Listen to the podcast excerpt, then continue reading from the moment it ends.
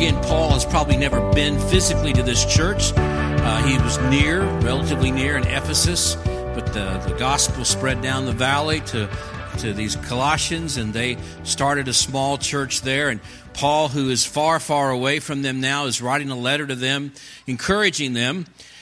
And we don't really know whether uh, the what we call sort of the Colossian heresy is full blown or Paul just sees it beginning, but that really is not terribly relevant.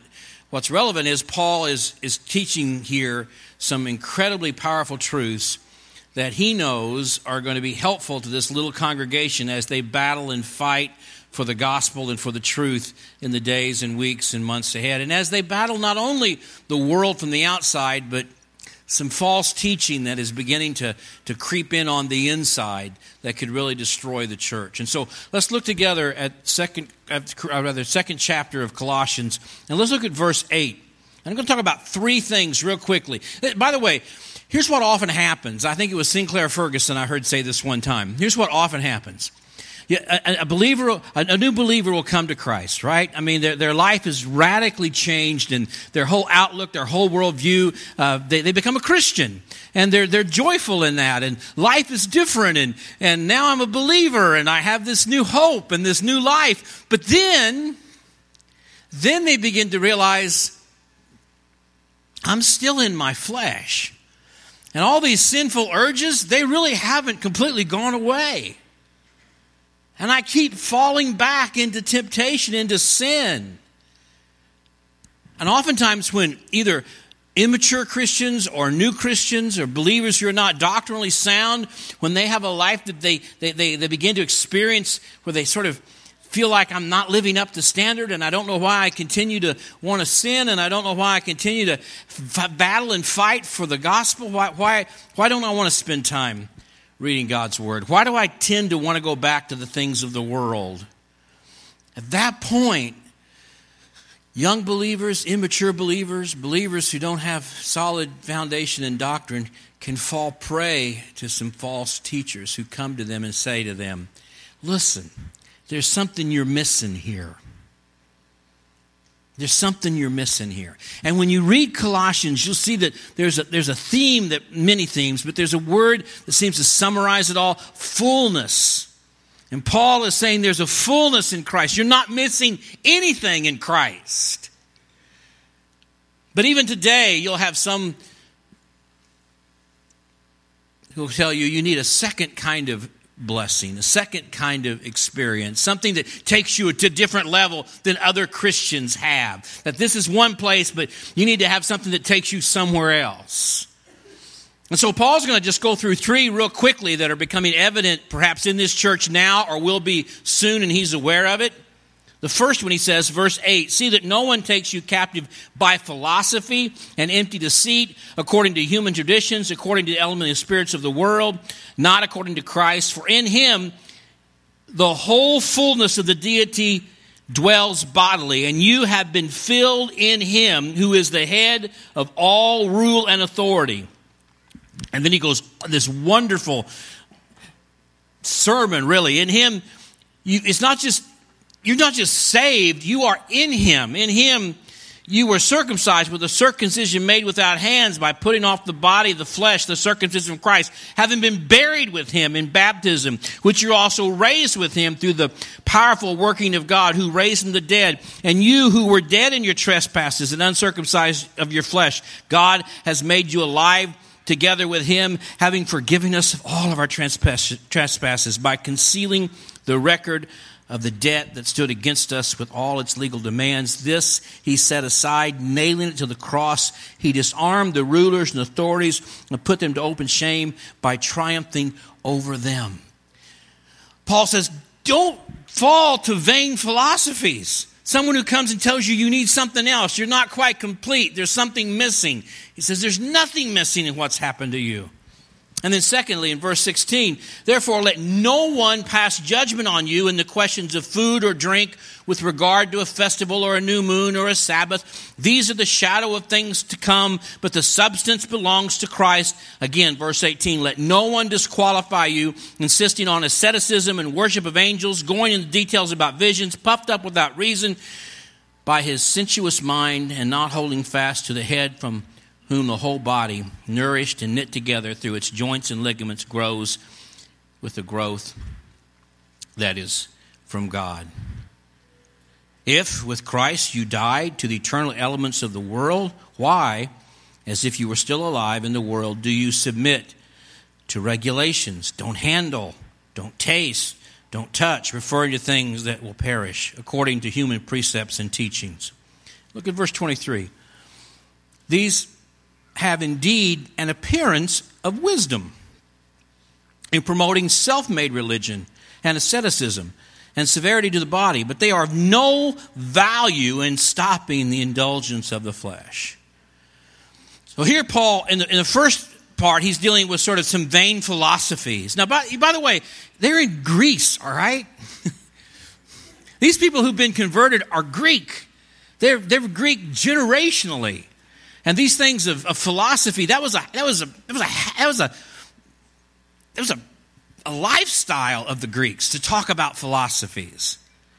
And so when they began to, when these new believers began to run into some problems and difficulties, just seemed sort of normal to, well, let's look at what we could find out philosophically about this. Are we missing something? Is there something that I don't have that I need?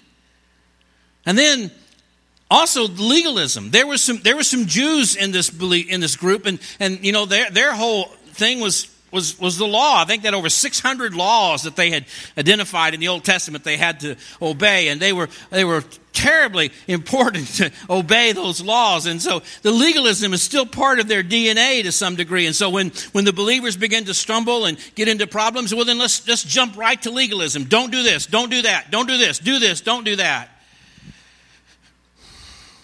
Sometimes we fall into that trap. And then even asceticism, which is even more severe of, of removing things from us. And Paul says, even in verse 23, these do have an appearance of wisdom. They, maybe this will help. Maybe this will make a difference. If I'm struggling in my Christian life, if I'm battling sin, if I don't find any joy, if I don't find any hope, maybe I need to add some kind of philosophy to what I'm doing. Maybe I don't see it all. Or maybe I need to be more legalistic and, and obey more rules and refuse more things. And, or maybe I just need to be more ascetic and just give up on things and, and, and, and, and, and endure hardship and, and have a martyr complex. There's something missing. Paul wants to make it abundantly clear there is absolutely nothing missing. And he brings it home in these next words of chapter 3. If you have been raised with Christ, you don't, this, this is what you do. When you feel discouraged, when you feel despondent, when you feel as though you're not living the way Christ would want you to live, when you daily, like Paul understood, you battle sin every day this side of heaven. This corruptible has not yet put on incorruption. This mortal has not yet put on immortality. And Paul said, Daily I beat my body in submission, least I'm not worthy of the gospel that I preach. Paul understood the daily battle, but he also understood the victory. If you've been raised with Christ, seek the things that are above, where Christ is seated at the right hand of God. Set your minds on the things that are above, and not on the things of the earth. You're not going to be transformed by some philosophy that kind of plays games with how you live, you know, Oprah or, or Joel Osteen. I'm sorry, but you're not, those things seem enticing. If I could just think it, if I could just, if I could just move to some higher level, you're not. Also, you're not going to make it by just being more legalistic and obeying more rules. You're not going to make it by just denying yourself certain things. None of that is going to transform you or give you. Again, Paul says there's certainly something that seems perhaps helpful in that, but at the end of the day, it doesn't transform you because look at what you do have. You were dead and now you're alive. You share in Christ in his death and his burial and his resurrection. So when you feel discouraged, when you feel despondent, when you become grumpy, when you become irritable with people, when you're ready to just let people have it because you're tired of hanging out with them and you're tired of hearing all their stuff, when you're, when you're short patience with your kids, with your parents, with your spouse, with the people you work with, the people in your church. The answer isn't vain philosophies or legalism or asceticism. The answer is to set your mind on the things that are above, not on the things of the earth. I believe it was Sinclair Ferguson who asked this question. And if you don't hear anything else I say today, this is worth coming to church for. What do you think of when you've got nothing to think of? What do you think of when you've got nothing else to think about? Where does your mind go? If you and I can think on the things of Christ, to think on His glory and His beauty, we are united with Him. Look, you know, when I think about my marriage, I don't go home in the evening and, and pull out the marriage certificate and look at it and go, all right, look, I'm really, this is, this is where my joy is, is in this document that shows that I'm married. No, the joy comes in my wife in spending time with her, in seeing her, in loving her. And, and the joy you need to find as a Christian is found in Christ. Yes, you've been converted. Yes, you've been redeemed. And that's great and it was glorious, but our joy is found in Him. Look to Him for your joy. Look to Him for your satisfaction. Put your mind on the things that are His. Think about Him. I've told you so many times get an old hymnal. When you're discouraged, despondent, or even when you're not discouraged, despondent, you just got a few minutes on your hand. Pull out that old hymnal and begin to read the lines from some of those hymns. Just like we sang a moment ago. Just, just that little line, all to Jesus I surrender. And then just stop after you read that line and say, Lord, there are things in my life I have not given to you. And I want to surrender them to you right now. All to Jesus I surrender. All to Him I freely give.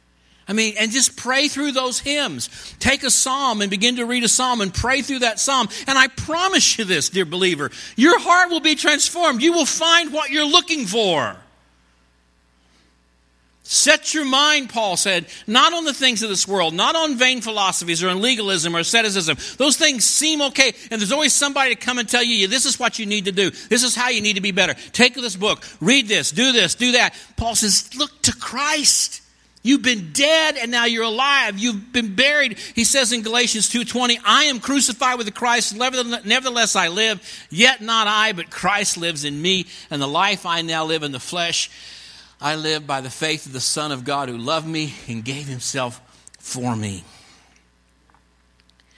If then you have been raised with Christ, seek the things that are above, where Christ is seated at the right hand of God. Set your mind on those things that are above, not on the things of the earth. Believers, one of the reasons we get so drained and, and, and brought down and we battle so much is that we think we find our joy in the temporary things of this world. And we don't. Find your joy in Christ, in His beauty, in His glory, in His fullness. And we'll talk more about that because it's going to be amazing. For verse 3 For you have died, and your life is hidden with Christ in God. Now that's deep. If you're a believer and, and you've been regenerate and Jesus has, has redeemed you and you've trusted him by faith and, and, and he is your Savior, your old life is gone. You're dead and your identity is in Christ and you're hidden with him in God. And that's not just you, but that's the person seated next to you if they're a believer and a member of this church. Well, there you go.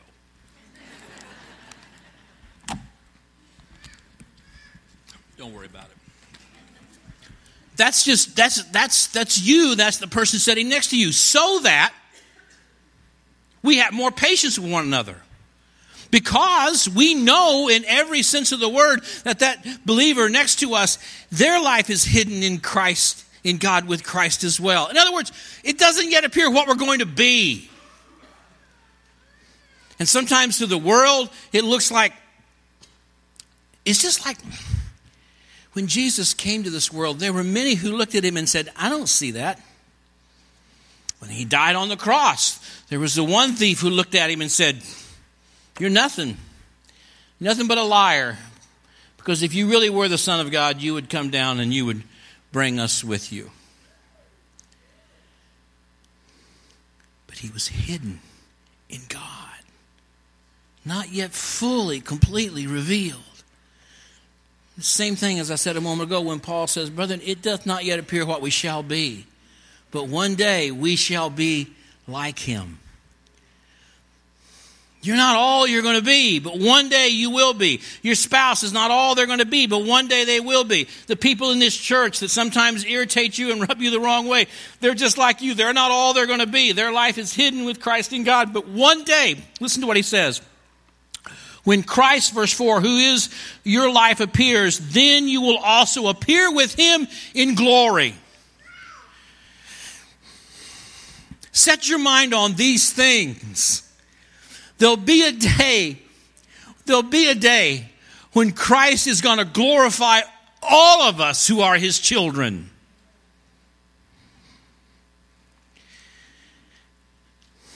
Those who've already died and are in heaven but not yet in a, in a, in a new body.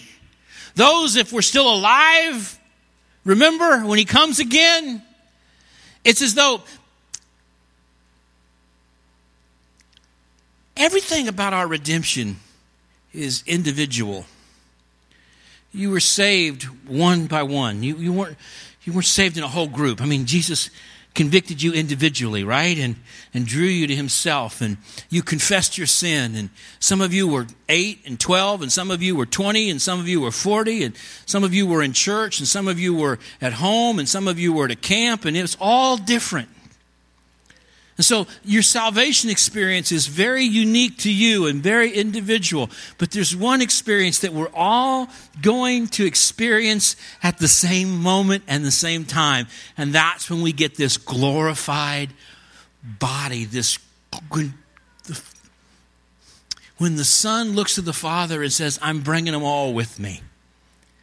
The ones you gave me before the foundation of the world, the ones that I died to redeem my bride. I'm bringing them all. And in one moment, in one instance, we'll, all of us will be glorified together. That's our hope. That's our joy. That's our certainty. And so when Paul's talking to these Christians in Colossae, he's saying, look, don't fall prey to thinking that you're missing something here on this earth, that there's something else you got to add to your Christianity, some philosophy, some legalism, some asceticism, something that will give you what you need. You've got everything you need in Christ now and forevermore. He is your fullness. So when you come to these difficult times, think on Him. Look into Him. Know that your life is hidden in God with Christ. Your future is bound to Him. And when He comes, He will bring you into your complete glory to be with Him. Think about these things. Let, them, let your mind marinate, marinate on those things. So when Christ, who is your life, appears, then you will also appear with Him in glory. Oh, Christian and believer, there's enough in Jesus to bring you what you need. Daily look to Him. Daily train your mind to think upon Him.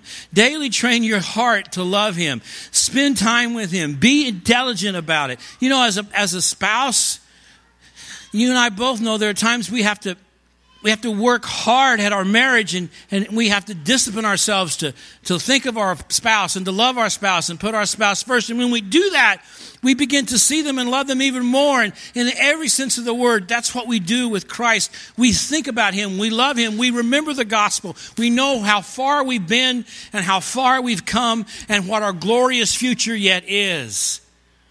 And our joy is not found in a philosophy or legalism or asceticism. Our joy is found in Jesus Christ.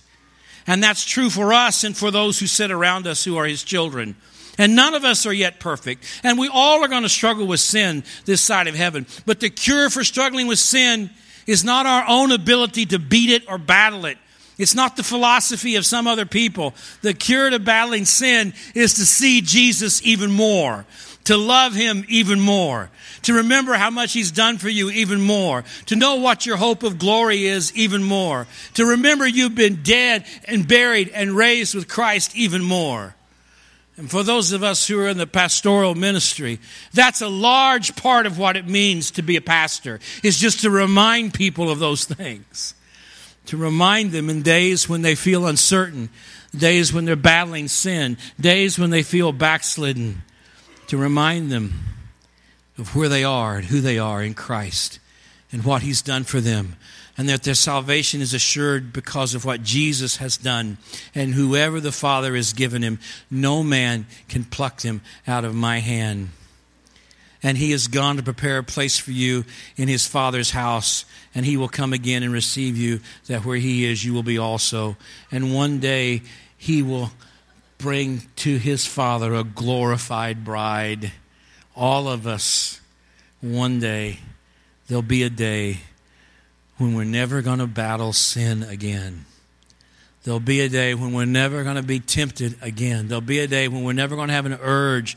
Every urge we'll have in heaven is going to be to glorify God and to do what's right. What a glorious day that will be. And Paul is just reminding these blessed Christians of what that is. He doesn't want them to lose their joy here on this earth by chasing a false doctrine that actually may sound good on the surface, but brings them no ultimate hope, no ultimate joy, and will ultimately lead them worse off than they were before. Because there's no philosophy that can remove your sin, there's no amount of legalism that can take away your guilt, there's no asceticism that can take away the sense that you are broken. The only thing that can do that is Jesus. And so when Paul says, If then you have been raised with Christ, seek the things that are above, where Christ is seated at the right hand of God, set your mind on the things that are above, not on the things of the earth.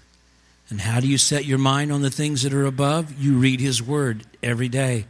You listen to good music that glorifies and edifies Him. You listen to good preaching every day and Bible teaching. You spend time with Him every day in prayer. As I said, you take an old hymnal and you read through it every day. And I promise you, if you're a child of God, your heart will begin to warm toward Him and you'll begin to see Him in all of His fullness. And you realize everything you need is in Him. Doesn't mean you're not going to have any more problems or any more troubles. Doesn't mean you're not going to have days when you're going to feel discouraged and defeated. Doesn't mean there's not going to be times when you're going to fall back into sin and do things you shouldn't do. But it does mean you know what the pathway is to get out of that is to confess your sin and trust Him and return to Him and see Him in all of His glory and all of His resurrection power. And you have all that you need in Christ. You do not need Christ and something else. That's what Paul is saying. And this from a man who's in prison and going to die is saying, All I need is Christ. So all to Jesus I surrender, all to Him I freely give. He's your joy. He's your constant companion. He's your comforter. He's your guide. He will never leave you or forsake you. You are loved beyond any way you could ever imagine being loved and cared for. And He will never let you down.